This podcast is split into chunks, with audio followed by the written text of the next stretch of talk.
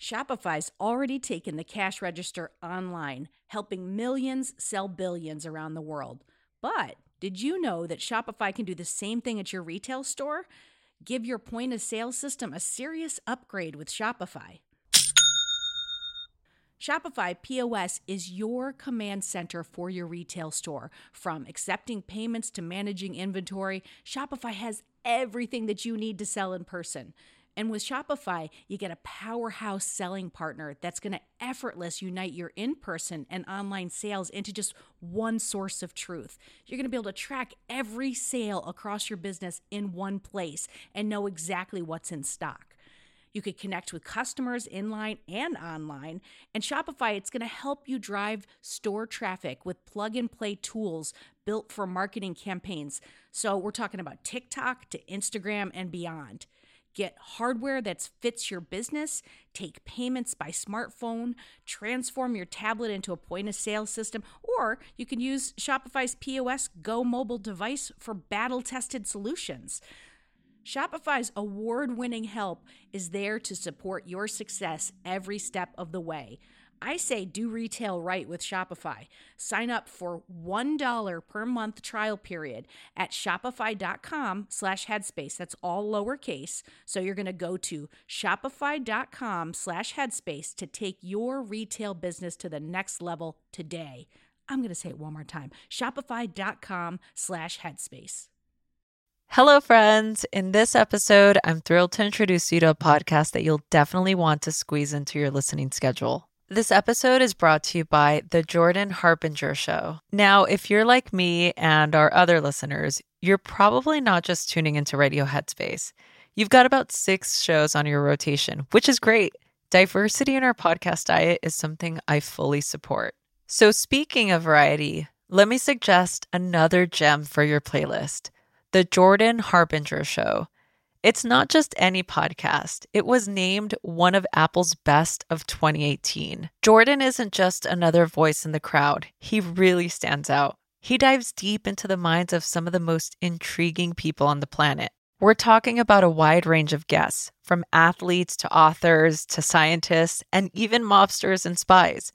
And let's not forget, he also brings on CEOs, political activists, and FBI agents depending on what might click with you, the listener. Jordan has this unique knack for coaxing his guests to open up and share stories and insights that you won't hear anywhere else. Each episode is packed with strategic wisdom that's meant to help you think more critically and navigate today's complex world more effectively. And it's not just the content that's top notch. Jordan's Feedback Friday segment is particularly relatable. He tackles real listener dilemmas, everything from navigating tricky family dynamics to enhancing your career and personal relationships.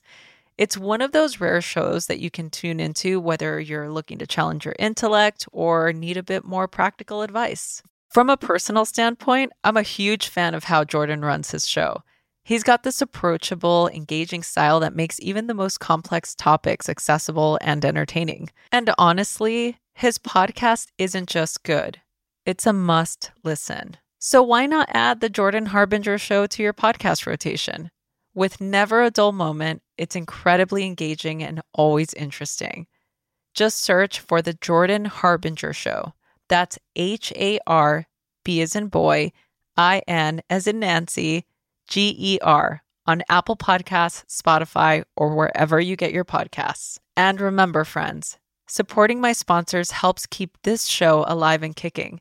If you give Jordan's show a try after this recommendation, it helps us continue to bring you great content.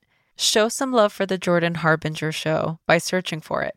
Remember, that's H A R B as in boy, I, N as in Nancy, G E R on your favorite podcast platform. Headspace.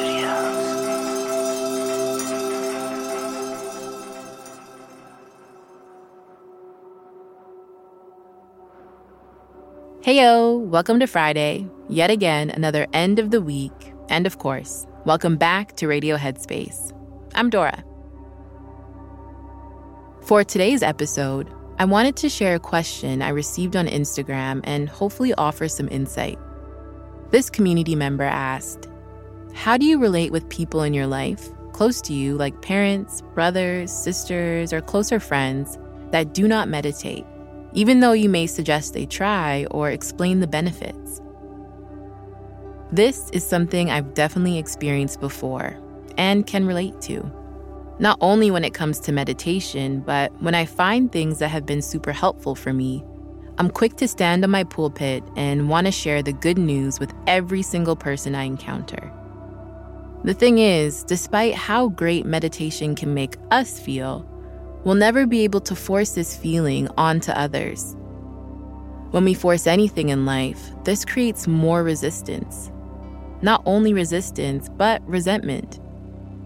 When I look back at things I forced myself to do, they also weren't sustainable forcing myself to work out, forcing myself to go for walks, to use my phone less. The list goes on. Regardless of the benefits, when we force ourselves or others to do things, it becomes more of a chore and less of a hobby, something that we actually look forward to. There's a Zen story about a master penman who was known for his calligraphy one day, there was a keen student who was watching him write characters and letters on a piece of paper. When the penman was finished, he showed the student and asked for his opinion. What do you think? The student told him it wasn't good at all. So the penman continued to write and again showed the student, who said it still wasn't the penman's best work. When the student turned away and wasn't paying any attention to the calligrapher, he decided to write the letters as fast as he could.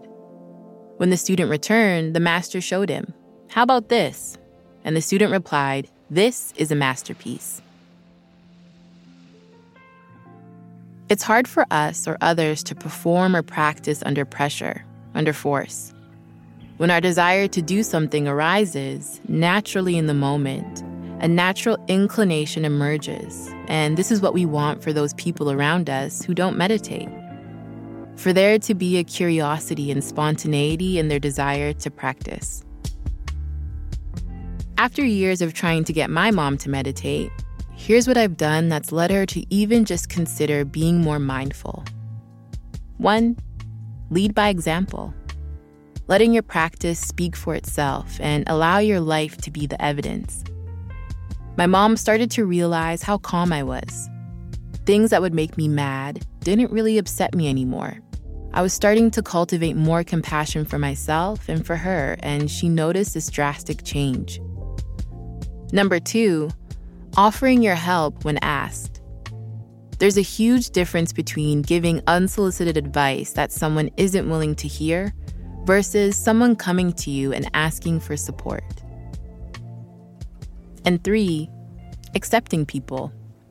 When all else fails, just acknowledging someone and seeing them for who they are, and not for who we want them to be. I love how the community members' question was phrased because they asked, How do you relate? And this is a great question to ask ourselves. How are we choosing to relate to these people? I often forget that I was once that person that was skeptical to meditate and remembering this helps me to relate in a more kind and compassionate way. And if you're working on accepting people just as they are, be sure to check out the acceptance course in the Headspace app. I hope this was helpful. If you ever have any questions you'd like me to answer here, send me a DM over on Instagram at Dora Kamau, D O R A K A M A U. Wishing you a wonderful day ahead.